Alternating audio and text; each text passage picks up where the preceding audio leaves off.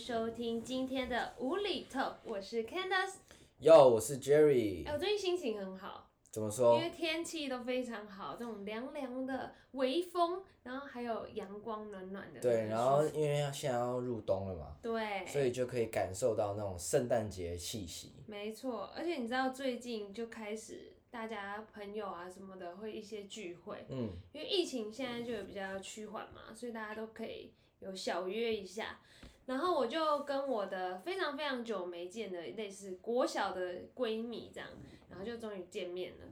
然后我这个闺蜜她很特别，对，她特别在我只要每次跟她跟她出去约啊什么的，来的人就是各种各式各样的，都是我不认识的、哦，然后四面八方、就是她的朋友，然后就会组成这个局。了解。你有遇过这种吗？我其实有，但是因为我这个人比较 怕生，所以如果我知道那个局很多我不认识的，我就可能不会去。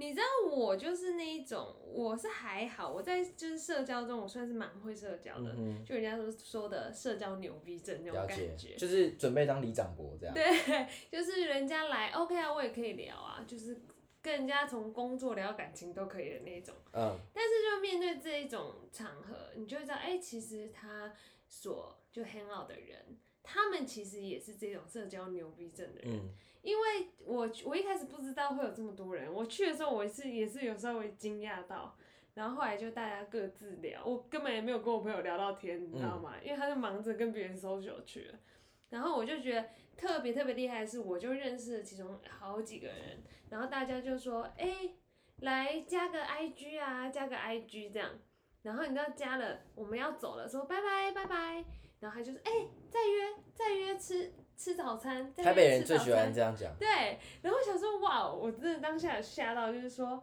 天哪，我就是第一次见面，然后之后就马上就是说下次要约，但是你觉得会约吗？台北人说的话应该是不会，这个下次是永远不会有这个下 次。他这就是一个稍微你知道打招呼说拜拜的概念。然后我就觉得哇，这些人真的就是社交牛逼症。嗯，然后我就上网查了，其实社交牛逼症就在说这个人他很擅长社交，然后他不畏惧社交，他不。怕生，他也不怕丢脸，他就不在乎别人眼光跟想法。嗯，像你觉得你是社交牛逼症的人吗？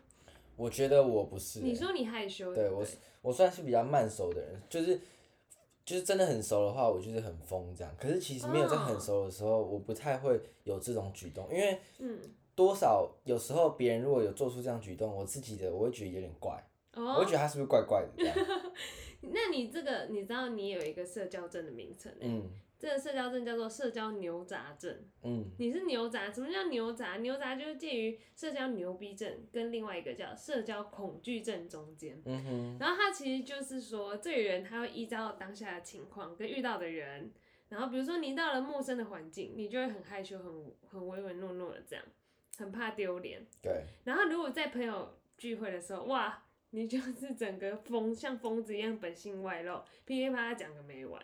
所以你是属于这一种，对我是其实非常标准型的这种，因为怎么讲，其实我以前啊，也许是那种我反而是小时候比较不怕生。其实我一直以为你是社交牛逼症的代表、欸，没有哎、我其实不是，其实是到现在我才会开始就是哦，会有一点嗯，有点看人交朋友啦，就是我是这样子哦。你现在已经在自己的舒适圈，诶、也不能这么说，其实就是我平常也是会认识到可能同阶级的一些工作伙伴或者什么之类的，对，但是我是会我是会稍微挑人一下。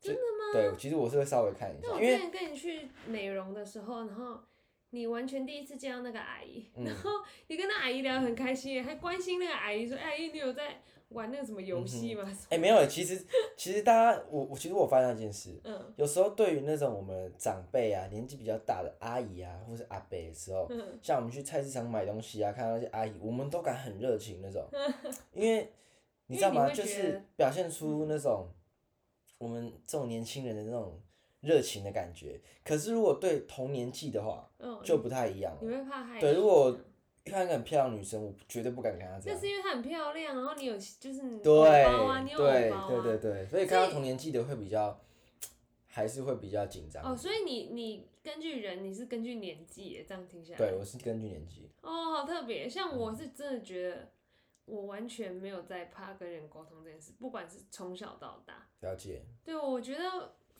我觉得就是那种，因为有一些人是真的极度的社交恐惧，你知道，社交恐惧症是一个病，就他是真的要看医生的。对。然后就是，如果他真的很严重的话，他是连去跟医生对谈他都不敢的那种，会害怕。对，然后我就觉得这真的对我来说就是一个不，就是完全不一样的情况嘛。对我们无法探知的世界，然后我就觉得说，像我也是有遇到遇到那种极度害羞的人，嗯，那我的个性如果还在这个聚会中，我就是会想要去照特别照顾这种人，可是我也不知道我会不会造成人家的那种害怕这样子。对，其实有时候真的很难拿捏。像我在工作的时候，因为我是媒体业，对，然后有一次呢，我们就是有一场实体的活动，嗯，那。当下呢，肯定他们会想要拍一些记录什么的，然后他们就要找寻下面的观众啊什么。那观众他们就是年纪比较小一点，然后就是分享一些理理财相关的。就有一个美眉，然后我可能在旁边跟她聊天，都聊得还挺好的。了解。她对就她对我就蛮有兴趣的啊什么的，她就会跟我聊。然后呢，等到就是就是说有看看有谁要分享啊什么之类的。或者就问他说：“哎，你愿意分享吗？什么的？”我就说没关系，你不用紧张，我会在你旁边这样。然后一开始他也是 OK 的，愿意的。可是他没想到，就是他当当我麦克风递到他手上的时候，他就开始紧张了。然后再加上啊，因为那个实体活动会有记录，所以呢会有一个摄影机啊对，很大的摄影机怼着他，所以他就开始很害怕。那我当然就是当做。有点像主持人一样，我就在旁边就是协助他，然后引导他这样。可是没想到他就讲一讲讲一讲，然后我就是帮他复读阐述更清楚他的意思这样。就他讲一讲他就哭了，嗯。然后当下我就真的非常非常的抱歉。他几岁？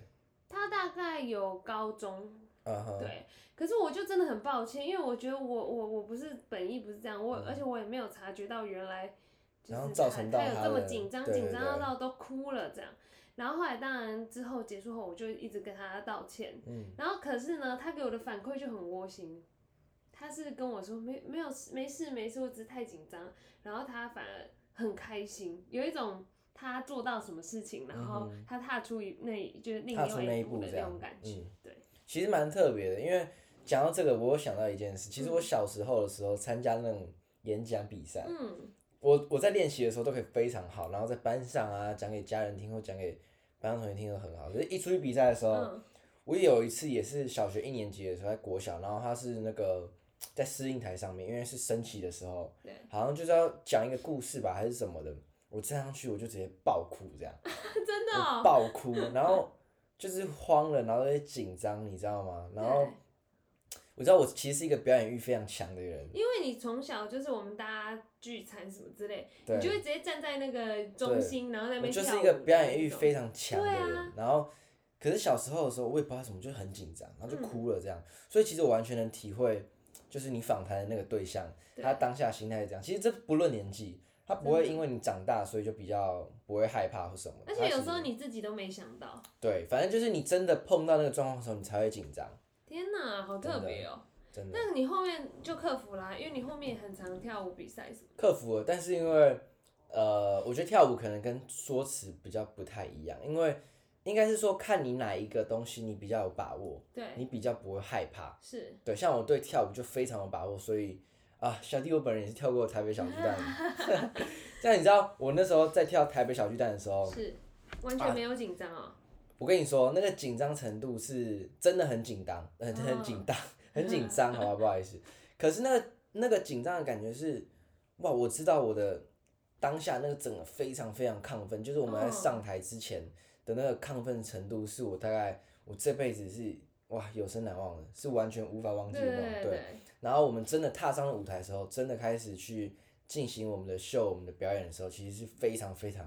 享受当下的状态，哇，好棒哇，那就是你知道那整个舞台，嗯，都是你，对，反正就是非常非常的，反正就是非常一个难忘的回忆啦，就是比较不会这么的害怕。像你说到你觉得自己擅长的东西，你才不会这么害怕这么紧张。但我跟你说，这就让我想到我刚出社会的时候，因为在学校。从小到大，我都是认为我自己是一个非常擅长演讲，非常擅长报告。嗯就只要有学校有任何报告什么的，一定都是我上去。嗯，就是我同组的同学或者是组员们，他们就是 OK，就是 Candice 上去。然后呢，老师包括下面他们给我的反馈就是 OK，你做的很好，嗯，就这种感觉。那像你，你会觉得我我是不擅长讲话的人吗？不会，毕竟我话真的蛮多的嘛。对，只是有时候会含卤蛋，讲话没那么清楚。但是我觉得这东西对我来说就是一个很如鱼得水的东西。结果到了职场上，就误打误撞，然后开始工作了，嗯然后进入到我真的必须要面对摄影机，我才发现，如果这件事情变成一个工作，变成一个压力的话，你真的没有办法表现的这么好。对，因为人外有人，天外有天，比你更优秀的人太多了，就是你没有办法想象那些人怎么可以反应这么快。嗯然后，因为很常在摄影机面前，你会很容易放空，你不知道自己在干什么。然后有时候你嘴巴动的比脑子快，嗯那你就很容易 NG。对，就是讲错，对，所以我那时候真的超级无敌挫败。所以我觉得有时候认为你很擅长的事情，也许是因为我一直觉得我很擅长，嗯，所以到了工作，我就是得到了打击、挫败，我就会更大对我就会跌得更更深。而且就是我觉得像这种东西，有时候不管是说做任何东西好，你可能对某些事情特别有天分，对，可是还是要去经过一些训练啊，或是一些历练，才有办法让这东西变得更怎么样，更专业。嗯，对，更专业在你的职场上面，就是说，再怎么样会讲话的人，如果今天要马上让他主持一场活动，嗯，他也一定会就是出很多问题，对因为他没有经过一些训练，一些就是职场上的磨练，所以当然专业程度一定会有落差。反正我那时候简直就是地狱啊！可是我身边人真的很好，就是陪伴我的人、家人等等，他们都跟我说：“你现在不要急，因为我个性会很急。嗯，”他说：“你现在才刚开始，你才刚开始几个月，那你就要拿自己跟那些已经做了好几年的人比。那那些人他这些经历都是怎么来的？就是他他也不是白吃的，对然后饭也不是白吃的，就这种概念。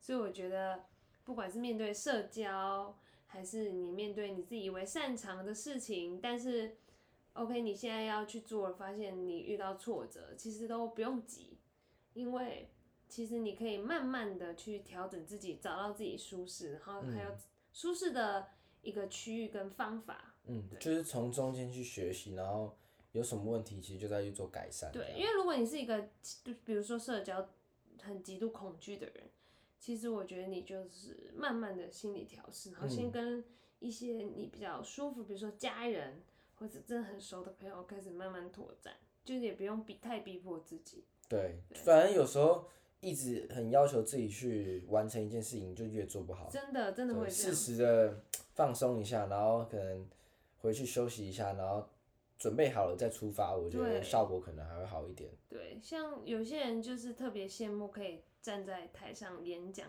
的那种人，嗯，但其实你也不用羡慕别人，因为这些东西其实经过训练，你也可以做得很好，对，对不对？有心其实什么事情都有办法做到。对啊，那我们今天的分享就差不多到这里啦。没错，谢谢大家又来到这个每周哎、每两两周一对根的这个 podcast 无理 talk，然后我们下一集呢也会有很精彩的内容，大家一定要持续锁定，好不好？好的，那今天就到这边喽，谢谢大家支持，拜拜。拜拜。